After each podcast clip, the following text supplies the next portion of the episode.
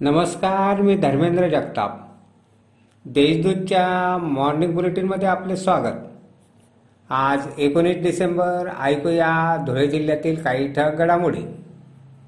दिगंबरा दिगंबरा श्रीपाद वल्लभ दिगंबराचा जयघोष करीत शहरासह जिल्ह्यात दत्त जयंती उत्साहात साजरी करण्यात आली.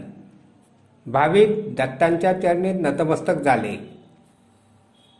कोरोनाची नियमावली पाळून दत्त मंदिरांमध्ये विविध कार्यक्रमांचे आयोजन करण्यात आले होते. शिंदखेडा तालुक्यातील दोंडाईच्या येथे फिल्टर पाणी पुरवठा योजनेचे लोकार्पण शनिवारी केंद्रीय जलशक्ती मंत्री गजेंद्रसिंह शेकावत यांच्या हस्ते करण्यात आले. अध्यक्षस्थानी सरकारसाहेब रावल हे होते. रस्ता हा ग्रामीण विकासाचा केंद्रबिंदू असून तालुक्यात सिंचनाच्या कामाबरोबर रस्त्यांच्या कामांना प्राधान्य दिले जात आहे असे प्रतिपादन आमदार कुणाल पाटील यांनी केले.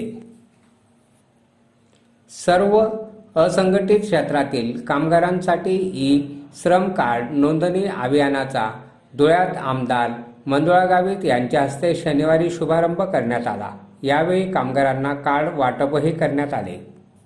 महापालिका प्रभाग क्रमांक पाच बच्या पोटनिवडणुकीसाठी रविवारी सायंकाळी पाच वाजता प्रचार थंडवणार आहे.